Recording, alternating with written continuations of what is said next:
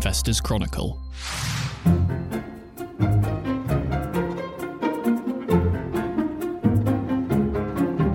Companies and Market Show, welcome back. It is Thursday, the 22nd of September, as we record. On the episode today, Dan Jones, as normal, is hosting Alex Newman, Christopher Akers, and Arthur Sants. But before we get there, a news roundup with me, John Rogers. The Bank of England raised interest rates by 0.5 percentage points to 2.25% on Thursday.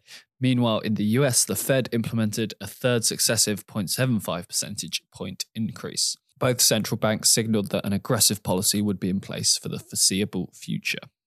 Uh, premium pub and hotel business, Fuller Smith and Turner, said in a trading update covering the 25 weeks to 17th of September that sales were up against pre pandemic levels, but its energy costs would rise by 125% before accounting for government assistance. Shares fell 1%. And competitor City Pub Group's shares rose over 10% after it had an update for the six months to June 26th, said that trading was back at pre pandemic levels and is looking to grow the business through acquisitions. Moonpig shares fell 12% on Tuesday after the online card and gift retailer said that trading would return to pre pandemic seasonality and that the company would focus resources on peak trading periods. Specialist recruiter SThree has defied economic gloom to report its strongest ever quarter. Shares rose 5%, though they are still 40% lower than this time last year. And Henry Boot has posted a 68% increase in pre tax profit in its results for the six months to June 30th. Details on all of this and more on the Investors Chronicle website as usual. Elsewhere, Frasers founder Mike Ashley will step down from his role as director following its AGM on 19th of October. Ashley, who owns 69% of the company's shares, said the business has gone from strength to strength since his son in law Michael Murray took over the top job. Former JD Sports chair Peter Cowgill will be paid £3.5 million to not start a rival business or hire JD employees for two years, and another £2 million for a consultation role with the new administration. Sainsbury's is mulling the sale of £500 million worth of supermarkets to the real estate investment trust LXI REIT. Under the terms of the sale and leaseback deal, the retail chain would hand ownership of the 18 shops over to LXI and then rent them back from the REIT on long leases. And finally, Schneider Electric will acquire the remaining shares in industrial software company AVEVA for 3,100p per share. Schneider already owned 60% of the company. That's all from me. Over to you, Dan. Thanks, John. Yes, we have our result of the week segment. First up this week, we are looking at Kingfisher and Wickes in the DIY home improvement space. Uh, difficult area right now, as with all parts of retail, but it's one where you know there are some signs of light and, and some positive noises. And our correspondent Chris Akers is going to be here to talk about that. Then we are talking to our ideas editor Alex Newman about a new paper from the uh, very well respected Morgan Stanley strategist Michael Mauboussin, looking at market share and economic moats. And finally, we are talking to Arthur Sants about streaming services and Netflix in particular, and their shift and their interest in ad-based models, you know, becoming a little bit more like the traditional TV services in some ways, but in other ways, perhaps opening up new markets and, and new revenue streams. But let's start with our result of the week Kingfisher and Wickes. Uh, Chris Akers is here, who covers a lot of uh, different retail companies, including Kingfisher. Both companies are reported in the last few days. Chris, um, why don't we start by just giving an overview, I suppose, of of the results? I mean, obviously, we're looking at deteriorating retail environment, tougher trading out there for both signs of promise, but but you know equally the, the headwinds are quite well known and quite difficult to avoid at this stage. Hi Dan, yeah, that's right. So both Wickes and Kingfisher had half year results out recently, and it is fair to say the impact of cost and demand headwinds facing the DIY and home improvement sector were pretty obvious. So Wickes' sales actually held up, but revenue growth only came in at around 1%, and pre tax profits were down by 6%. But on the plus side, the company continued to build market share. Kingfisher I think, fared worse in their results. So sales were down by 4%, pre tax profits down by almost a third. And in the key UK and Ireland market, revenue was down by 10%. Management also mentioned a wider pre tax profit forecast range for the full year, and that sort of suggests, um, I think, that they're thinking about annual results coming in um, worse than expected. Yeah, so we've to that end, perhaps we, we have um, still got Wickes as a buy, Kingfisher now a hold. Can you sort of explain the the rationale there, what what the thinking is in that in terms of that difference? Sure. So yeah, as, as you say, we maintained our buy recommendation on Wickes. Uh, we think Wickes. Its trade exposure and its growth model look more resilient than Kingfisher in this market where demand is weakening uh, Kingfisher's market reach looks a bit more saturated. Kingfisher is also one of the most shorted shares listed in London, number three, according to the latest FCA data. And that's a pretty key warning sign about how the market thinks the shares are going to move. And I think an important point as well is that Wickes trades on a slightly lower forward PE ratio than Kingfisher, so it's a bit more, a bit cheaper and more, more of an attractive rating as well. Yeah, I mean, there's some some interesting trends here in general. You know, home improvement, obviously, uh, an area which went through a huge pandemic boom for obvious reasons. That's uh, easing off now to an extent as you know, quote unquote, normal life returns and you know, price pressures make themselves felt both companies seem quite bullish though on you know as you'd expect maybe on, on the outlook in terms of you know that structural change you know there being uh, you know more of a willingness to to maintain or you know uh, improve your home given most people are still spending more time in it than than they have been you know pre-pandemic. You know a lot of people are doing hybrid working. They're still working from home a few days of the week. So they're they're kind of suggesting that that, that demand is not going to fall back to pre-pandemic levels entirely yeah, I mean, as Mark mentioned in, his Wickes uh, result write up, um, management did mention that they think home working could sort of maintain um, trends and demand around home improvement. But I think that actually looks a bit dubious. Uh, Wickes had a report out or a survey out recently that said there's been a moderate slowing of demand for home improvement from its post COVID levels, which is sort of sums it up, I guess. But trade trade demand is still pretty strong. Um, but demand is is definitely weakening despite the companies coming out with these bullish statements. Yeah, I mean, ultimately, I suppose the economic reality of uh, straitened times is going to override perhaps the desire to to do uh, these big projects um, for a lot of people. Um, or even some smaller projects. But one one uh, interesting thing as well that we've looked at uh, quite a lot this year for various retailers is is inventory and inventory builds that have occurred, you know, during and post the peak of the pandemic when, you know, supply chains really struggling. They're still struggling quite a bit. People therefore been trying to build up their stock. But at the same time, that opens them up to the risk of being left with too much stock and having to discount, particularly when you get a, a change in sentiment as we're we're starting to see over this year. And Kingfisher in particular does seem to have quite a high inventory build at the moment. It does. And as you say, there's a lot of ongoing uncertainty with supply chains and inventory positions and just companies thinking about how to actually anticipate how much inventory they're going to need.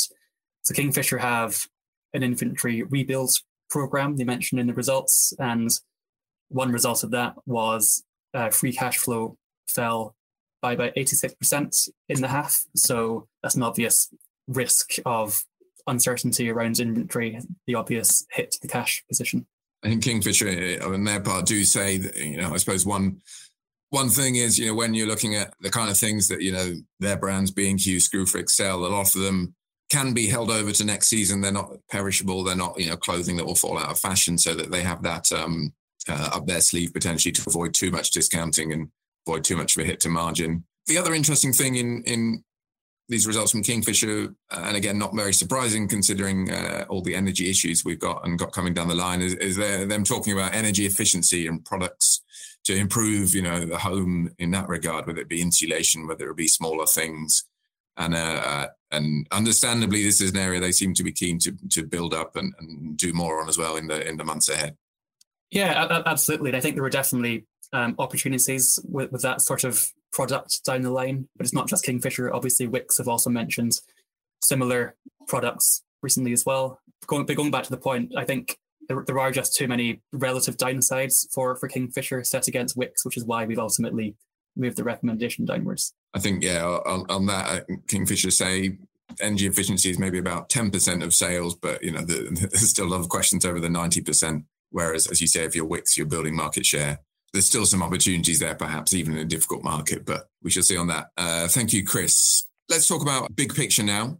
Uh, in these times of inflation and rising interest rates and, and companies looking to protect margins, market share is important. Economic moats are important insofar as you can uh, uh, maintain your moat and, and protect your your market. And Alex Newman, you've you've written this week on a, a piece by Michael Mauboussin, the uh, Morgan Stanley strategist, talking about these moats, looking at the kind of companies that, based on a review of the literature, that, that he thinks are, are quite interesting from this perspective. And there's one or two surprises in there as well. Yeah, absolutely. We can maybe come on to the surprises in a in a moment, but just to briefly sketch out the research. I mean, it's essentially sort of unpacking the question of whether and when does market share matter? How do you measure it and and and and when does it equate to a sustainable competitive advantage? So if you think about you know the different types of market share. There's there's i suppose there's the one where companies have grown organically and they're offering a competitive product.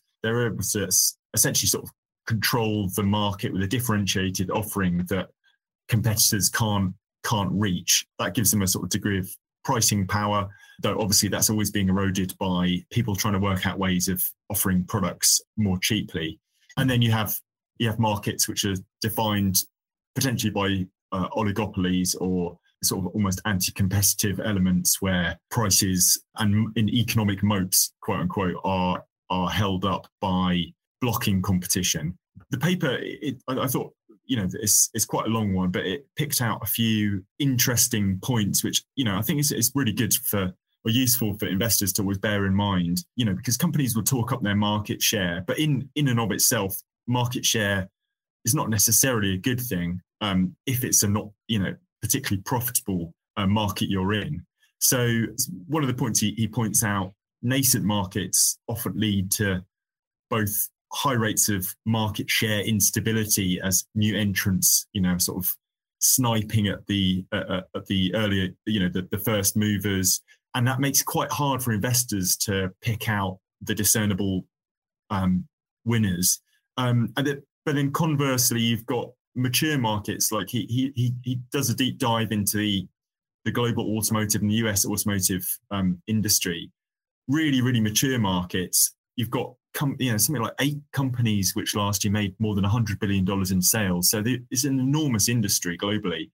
But there's little competitive advantage when you when you look at you look at those companies that, and the way they compete against one another. So, you know, net margins still in the single digits. But yeah, I, I thought it was a really interesting piece of research on on on the sort of things that investors should think about when they are looking at market share when you mentioned you know the size of these markets it can be different for large and small companies or you know certainly established markets and new ones. And i think we've kind of seen that perhaps in, in recent months as well with the thing that comes to mind for me is SaaS, you know, the tech market where everyone always talks about having huge target addressable markets because they're offering a new service, but but quite often barriers to entry can be relatively low there, and, and it can be a case that a you might not get all that market yourself, and b you might find a competitor comes in and, and and take some of that from you. But but yeah, but the interesting part maybe uh, of this particular research is, as you say, some of those mature markets and and how you know some big companies function and continue to function very well in there alongside one another. Uh, there were some UK focused names he he picked out as well. I think. Yeah, I mean, on on that point on software, it's, it's a yeah, it's, it's, a great point, and often software because it involves uh, lots of technical ability investment in intangibles they're sort of like the, the secret source is sometimes a little bit hidden. Um, that they they they can actually be a very good source of economic moats um, and which could lead to very sustainable and defendable uh, profitability. Um, and if you just look at you know th- this is the age still you know despite their the brutal year they've had of the tech giants and the way they've been able to to capture their markets in that way think Google's you know complete global dom- dominance of the, the, the internet search industry as as a prime example. And there's you know a couple of um, software or, or internet platform. One was one internet platform business that being Rightmove, which um, cites as, um, as, as a good example of an economic moat. RELX equally um, has built itself quite a sustainable and defendable market um, share. I mean, I think the one the one company which really stood out for me, or it's actually a sector that's highlighted by the report as having very high economic moats, uh, a very high economic moat is the tobacco industry. So British American tobacco is highlighted on the list, not imperial brands, alongside Philip Morris and Altria. And it sort of feels surprising in a way because you sort of think, okay, cigarette manufacturing, yes, there is there there are supply chains to put together there. There's manufacturing capacity. That's that's never that easy, but it, it also doesn't really feel like there's a huge barrier to entry for a market like that. Their market share is fairly static. You know, there's questionable brand equity value. But then when you sort of un, unpack it, you realize actually the, the greatest economic moat that these companies, the tobacco companies have, is actually regulation. So, and that's, you know, you can you can apply the regulation question to other areas like like software and technology. But with with tobacco, you know, smokers you've got this this issue of obviously smokers' willingness to pay almost anything for a packet of cigarettes. We can't be discounted. But why you're not seeing new entrants come in and and and pick off the the outsized margins that you know the, the dominant global uh, tobacco companies uh, have and uh, have been able to maintain is because it's just it's actually very hard to enter this industry partly because you can't really market it in it because globally most um, tobacco marketing has been has been banned. So you've got to you've got to you know you've got to creep if you were to enter the market you'd have to creep in through very sort of creative ways. And in a, in effect then regulation has has created is probably one of the greatest assets that these businesses have. Anyway it's just, I, I thought it was worth considering and highlighting for readers this this piece of um, uh, research this week. And there's another interesting angle to that tobacco side and the regulation piece as well, I suppose, which is you know vaping, which a few years ago was maybe seen as actually something that could really disrupt this market. Uh, obviously, the, you know uh, the tobacco brands have their own interest there and have, have, built them up, but but even their regulation has made itself felt. I'm thinking of you know Juul in the US, which you know rose to prominence quite quickly, and then has really been you know clamped down on. It's got fines for you know underage vaping and has now had its products uh, you know banned in the US. So so you know the regulatory aspect there is even with this you know offshoot has really made itself felt and, and rewarded the incumbents again. Yeah, I mean, I, I, sort of feel if you walk in the street, you sort of think, wow, vaping really has arrived.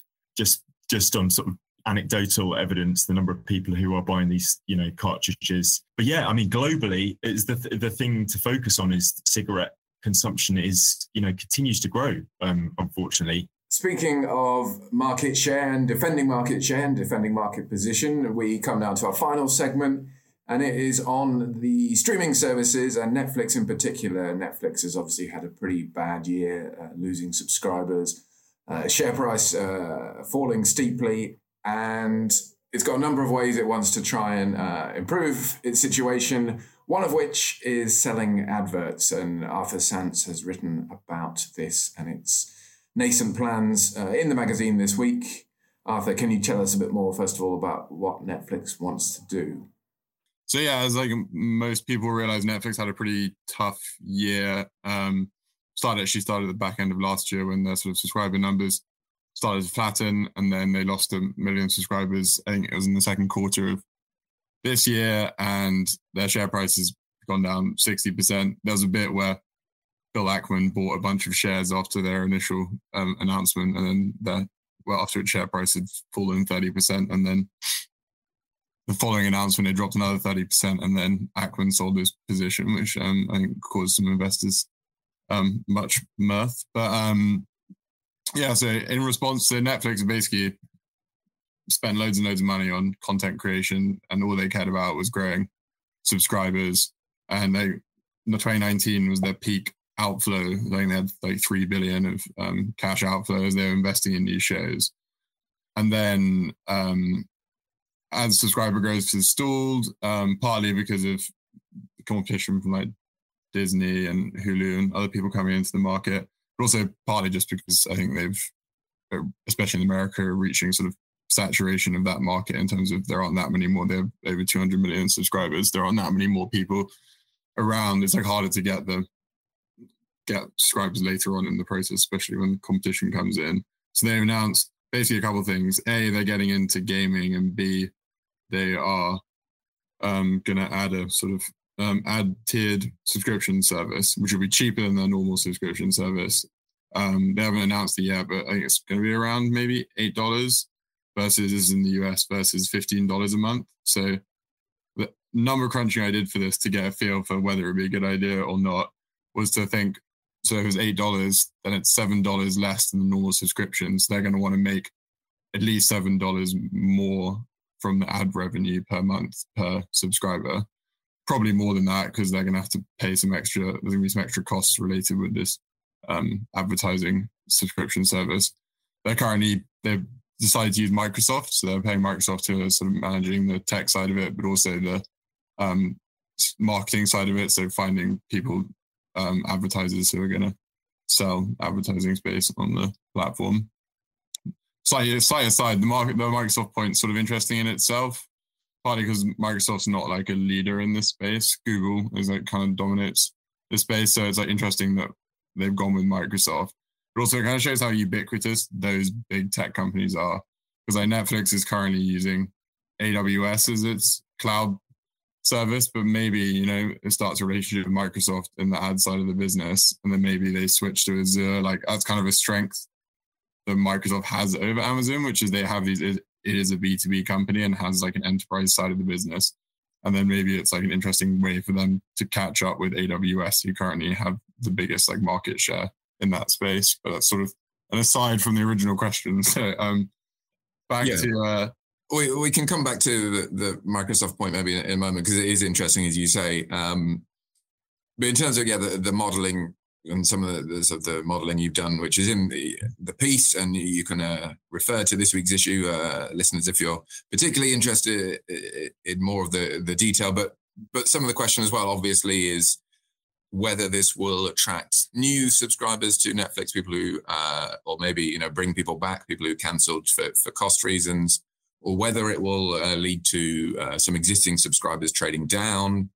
And you know, if they get the the numbers right in terms of the ad revenue they bring in, whether that will be more profitable for them uh, to have people trading down or to build this up to a certain level. The other thing you mentioned is, you know, given Netflix uh, the viewing habits, the info it has on on people's viewing habits is quite. Uh, um, well, it's certainly advanced compared with some other platforms. So that should, in theory, enable it to attract a better advertising rate, which could help its its overall numbers. Yeah, so in general, I actually think they're going to want people to trade down from the $15 subscription to the $8 ad subscription. So as I mentioned, there's a $7 difference. But I was trying to get a feel for how much money they could actually make from ad revenue for each of their users. And I looked at Sky's uh, advertising revenue, who um, owned by Comcast, and they make um, over 500 million a quarter or last um, from ad revenue, and then they had around 20 million subscribers, and it came out at like eight dollars ad revenue per Sky viewer. But you would so that's about roughly what Netflix would want to break even, but they're going to want more than that. But actually, these streaming platforms are better you get more return on your advertising dollar on a streaming platform than you do on regular TV because you have more data on the people who the users. So on like Sky TV, you just like send out the ad to everyone who's watching that show at that time. So you kind of know, oh, they're watching football, so maybe they're we get a vague sense of what they're interested in, what we should market to them. But at Netflix, you know what they've watched for a while, you know, and you can like have more customizable ads for those users. So you sh- should get more return on your advertising dollar at Netflix than you would at Sky. So Netflix can charge more than Sky would be able to charge. And you can see that at Hulu. I couldn't see the find the exact figures, but the New York Times reported on them from 2019 and it said that they uh, Hulu made around $15 per subscriber um, per month in 2019. So if you thought Netflix can make around about that much, give or take, maybe the demand for advertising is going to go down during the recession. Well, it probably will, but I'm not sure exactly what that do to pricing. But if you assumed that around $15 was the amount they got per subscriber. I estimated that if they switched half of their subscribers down to the advertising, um, well, I use the word down. I don't. Yeah, half their subscribers switched the advertising product, that their revenue would go up 34%. And when I then looked at the analyst forecast, they're expecting revenue to go up 20% in 2014. So maybe somewhere there between 20% and 34% might be sort of the revenue growth prospects for them. So that's um, in the next couple years, which like which does look pretty enticing. And I yeah. guess it depends how many people they can get to trade down. And you would think going into a recession, you would people would be pretty encouraged to trade down to that. And I cause I just feel like also people consume TV in a different way, and there's a lot of I, I got some stats from um, an analyst saying that actually loads of like 50% of Netflix users are also mobile game users. So I think maybe and and they will consume they use their mobile phones while they're watching TV. And nowadays people just like got so many different ways to amuse themselves. If there's an ad on the TV for a few minutes, they're just going to switch over and like use their phones. So I feel like maybe they will actually they will have quite a high like switch rate to the lower. Yeah, as you as you say there, yeah, the the the ads may not be as intrusive as or as annoying uh, as they were in the past, purely because people are happy to look at another device and and bank that that cost difference. Uh, so even if streaming does become a bit more like traditional TV, and the use of ads is not necessarily going to be an impediment. I suppose the other question is whether that it could open up new markets for Netflix. You know, in in Asia, for example, you know, you get a lot of uh, streaming services where they are sold at a very low price point and again funded by ads. And Netflix, presumably, you know, if they want to make deeper inroads into these markets, may be thinking this is the way to do it. This is the tried and test, tested way of doing so. So that might be something as well. They were talking about trying to make inroads into India, which hasn't been very successful for them at all so far. So I actually hadn't thought of that point in my piece. But yeah, I think that's definitely an interesting point. That yeah, if it's if it's cheaper, then, we'll be able to make inroads there. The thing that I think is actually quite interesting announcement from them last week was they've signed this deal with Ubisoft, who are a European game developer, and they are now can you can now play mobile games, Ubisoft games on the Netflix app, including Assassin's Creed, which if people like gaming was like a pretty it's still a pretty popular game, but it's like definitely when I was growing up a few years ago, it was like a massive game for my generation. People would spend hours and hours playing Assassin's Creed. And like having that on the Netflix. Netflix had got into gaming previously and acquired a gaming studio, released a bunch of games, but a lot of them were based on Netflix IP and were just like quite games to be honest. And they weren't getting that much traction. Like 1% of their users were playing these games. But now they've signed this deal with Ubisoft. I think there will be a lot more demand for those Ubisoft games. Gaming just is really specialist and it's like very hard even like Amazon tried to get into it, Apple tried to get into it, and they couldn't do it. The, but the game developers have a lot of experience, do make good games, and people spend hours playing Assassin's Creed. Like when I was a kid, I just spent hours and hours and hours playing this game. The sort of cost per hour spent from your users is pretty low on gaming, whereas Netflix spends loads of money making some show and then people binge it in a weekend and they've got to spend loads of money making another show to keep their users happy. So in that sort of aspect of the gaming aspect is pretty interesting to me. Yeah, I guess there's the wider question as well of, or the wider point about gaming is one thing, ads adds another. They, you know, they go together perhaps relatively well. There's a point about, you know, businesses looking to to bolster some margin. You know, advertising would appear to be the way forward. There's a, a person I follow on Twitter, I think handles modest proposal, something like that, and they have a recurring theme of recurring point of, you know, on a long enough timeline, everyone sells ads because it does seem to be, a, in theory, a simple way to to boost returns. So we'll see what that does for Netflix. We should, um, just to conclude, we should return to Microsoft. We said we would as you say, that was an unusual partner for Netflix, perhaps given this isn't an area where Microsoft uh, is typically used. I suppose maybe one reason is because a lot of the rivals they could have used already have their own streaming services. You know, maybe um, you know Google's obviously ad service you use on YouTube. You can see why Netflix wouldn't want to use them, and and Microsoft, as you say, has that advantage of being a B two B provider, and this might might open some more doors for it in future. Yeah, I think the the question that I've been asking myself haven't really got any great answers yet. It's just like in the cloud industry, it's how to sort of distinguish as an investor between probably Amazon, Google, and Microsoft, which are the three big providers.